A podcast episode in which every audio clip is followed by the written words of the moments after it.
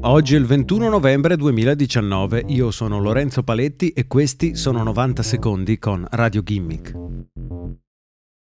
ByteDance, azienda proprietaria del social network TikTok, si trova sotto accusa da parte dei legislatori americani. TikTok rappresenta non solo una grande minaccia per Facebook e Instagram, essendo il social che ha maggiore trazione tra i giovanissimi e ha dimostrato di sapere fare qualcosa di diverso rispetto ai servizi offerti da Mark Zuckerberg, ma anche un potenziale rischio per la privacy e i dati degli utenti di tutto il mondo.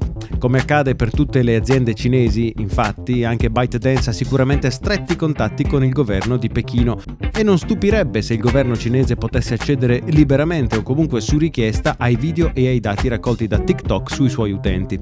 TikTok per i legislatori americani rappresenta una questione di sicurezza nazionale e forse anche per questo ByteDance starebbe valutando di cambiare nome e rivendersi sotto un nuovo marchio negli Stati Uniti.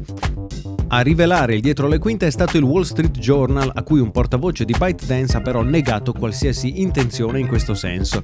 È noto che ByteDance sia stata fondata in Cina, ha raccontato il portavoce, ma la realtà è che l'applicazione TikTok non opera in Cina e stiamo costruendo forti gruppi in tutti i paesi dove operiamo con il nostro servizio. Lo abbiamo sempre ammesso.